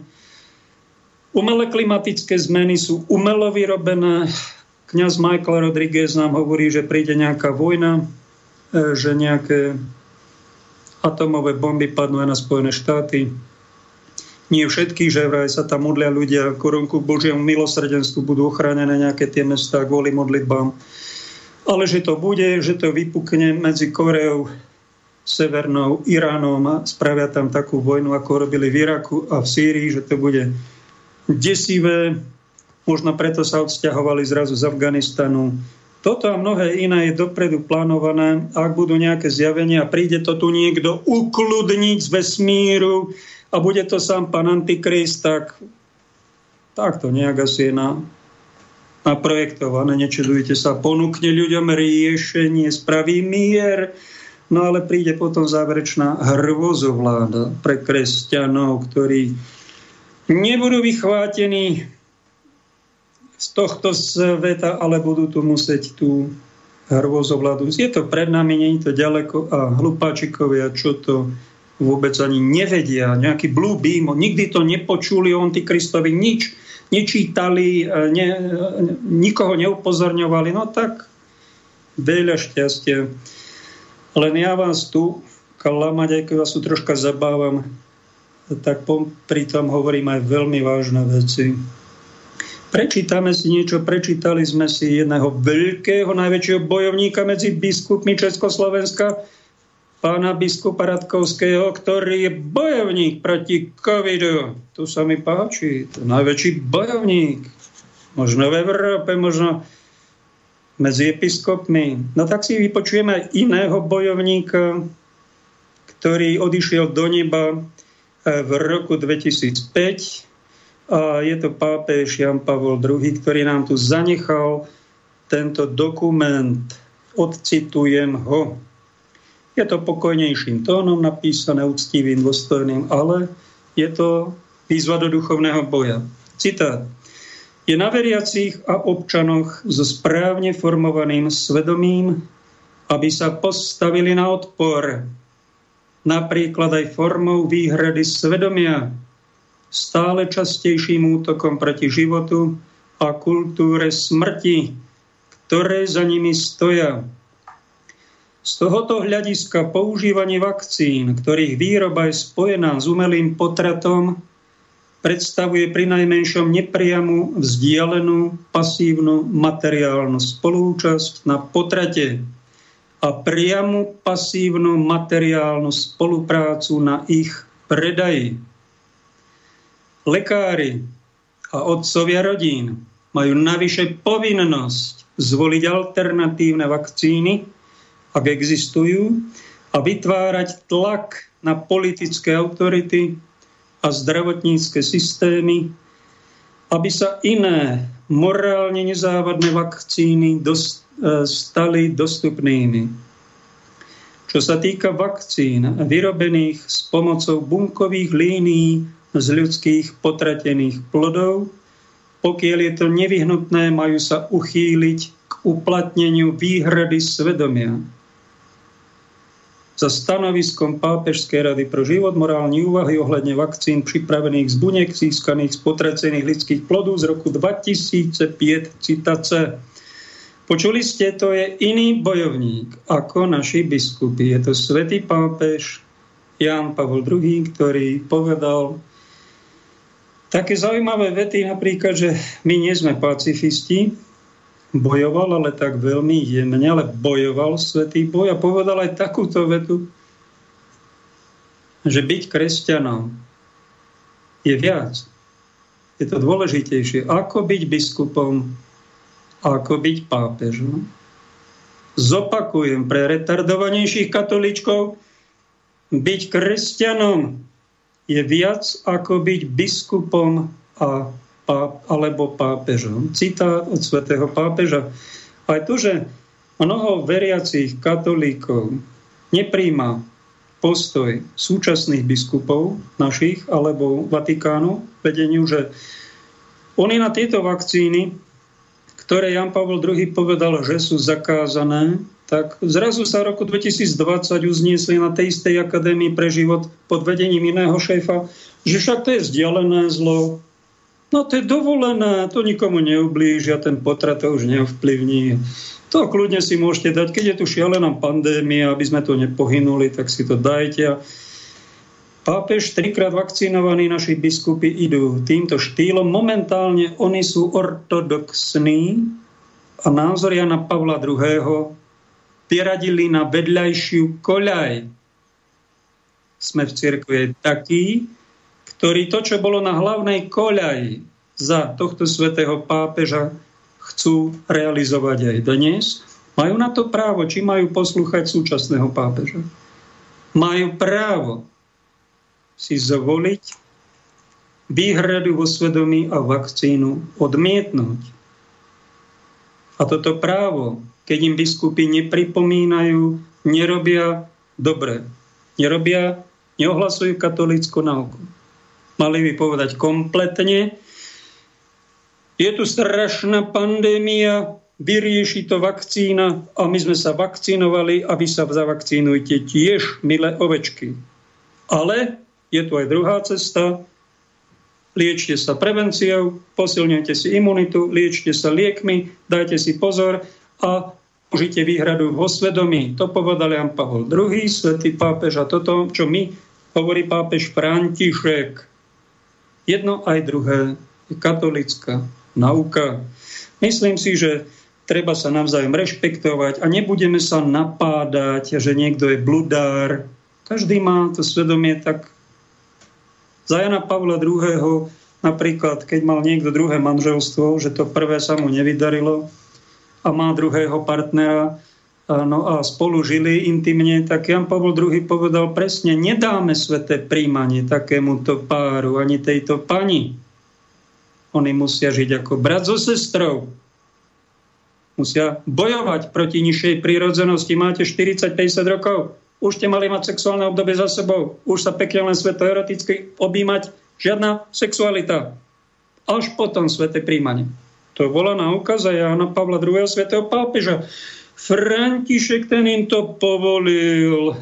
A ten má súcit, ten má milosrdenstvo aj pre takéto páry a nerobí s tým problém. No ale je to také zníženie tej morálnej latky, vaša svätosť. Ja neviem, či vás vyhlásia za svätého, za to znižovanie latky, pretože tá latka bola nastavená teda správne. Ja viem, že to bolo 2,40 m ako pre majstrov sveta, no ale vy ste to dali pod 2 metre, aby to preskočil aj taký normálny človek. A len niektorí cítia, že si chcú tú vyššiu latku ponechať morálnu a chcú zviesť ten svätý boj nie proti covidu, ktorý nepovažujeme až za taký veľký problém. Ja osobne som ho tiež prekonal. Schudol som, týždeň som nejedol, ja neviem, či som schudol 7-8 kg. Ďaká ti, Pane, ďaká ti covid, že som schudol. Vďaka, lebo normálnemu človekovi to trvá. A vďaka, že som mal takúto skúsenosť polomistickú, že čo to je za pliagu, tak je to nie chrypôčka, je to dosť nepríjemné. A vďaka ti príroda, že mám protilátky a že mám 13-krát silnejšiu imunitu, vraj podľa hlavného vakcinologa z Prahy, Česka, pana Berana. Ďakujem. A myslím si, že keby sa to premorilo, tak by sme to po roku mali za sebou. Ale my to nepremorujeme, my sa strašíme, plašíme, obmedzujeme, týrame sa rúškami, nanocujeme vakcíny a stále sú tu nové mutácie a padá nám ekonomika. Ľudia sú zdrvení, nemajú z čoho žiť. Tatry sú skoro mŕtve. To je výsledok vášho boja proti covidu. Napríklad. A vidíme, že tie opatrenia sú nejaké divné, trocha aj trápne. Viete, milí pani biskupy, ja ako jeden z tých, čo majú troška väčšiu úctu ako k vám a majú väčšiu úctu k tomu postoju svätého pápeža pred vami Jana Pavla II. Janko Paľko, ďakujeme ti, že si nám tu zanechala, tú latku si nezhodil po 2 metre, ale si ho nehal tak veľmi vysoko a to nepreskočíme svojimi silami, to len s Božou silou. Viete, milí naši duchovní pastieri, my tu Richard Balák, ktorý je bratom Reného Baláka, ktorý nedávno odišiel na večnosť, tak má jeho knihy, ak by ste chceli, obráte sa na ňo. Je v Londýne, je na Facebooku, napíšte mu, nám tú knižku možno aj sprostredkuje. Sú to zaujímavé úvahy nášho popredného morálneho teológa, tak na jeho facebookovom profile som našiel tento údaj, že na túto vakcínu v Európskej únii k 20. novembru tohto roku umrelo 31 014 občanov Európskej únie. Počúvate dobre? Oficiálny údaj z EUDRA Vigilance European Database of Suspected Adverse Drug Reaction Reports. Nech sa páči, oficiálna medicínska agentúra Európskej únie eviduje 31 000 mŕtvych po vakcíne, ktorú vy žehnáte a doporučujete, že všetko vyrieši. Aj tu ďalší údaj, 2 890 600 injekciou vakcína proti covidu poškodených, invalidizovaných, čo je také číslo akože veľké, ale konkrétne za tým sú ľudia s ochrnutou tvárou, takí, čo musia už len ležať a majú srdce v háji a niekto nemôže chodiť a niekto má z toho trvalé následky, že invalid. Skoro 3 milióny. Takéto číslo oficiálne v Amerike je tuším 19 000 zomretých. Neviem, koľko postihnutých a pán doktor Zelenko, ktorý zakázal túto vakcínu, povedal a presadil to aj medzi Židmi v New Yorku, že to zakázať pre mládež, lebo to aj viac škodí, ako pomáha. Tak hovorí, že tieto čísla sú len minimálne a sú pravdepodobne 10-krát väčšie. Tak my sa takéto správy, neviem, či vy to v tých mainstreamových médiách vám to asi nepovedia, tak ja to tu mám slobodu odvysielať, tak to odvysielam, hovorím, áno, a tak sa nad tým zamyslite, pretože je na zdesenie, keby tie čísla boli 10-krát menšie, tak by sme, na zdesenie by to bolo dosť. A my to nechceme podporovať, aby niekto po vakcínach, v histórii 200-ročnej vakcinácie toľko ľudí nezomrelo, nebolo poškodených ako kvôli tejto, ktorá sa nám nanúcuje.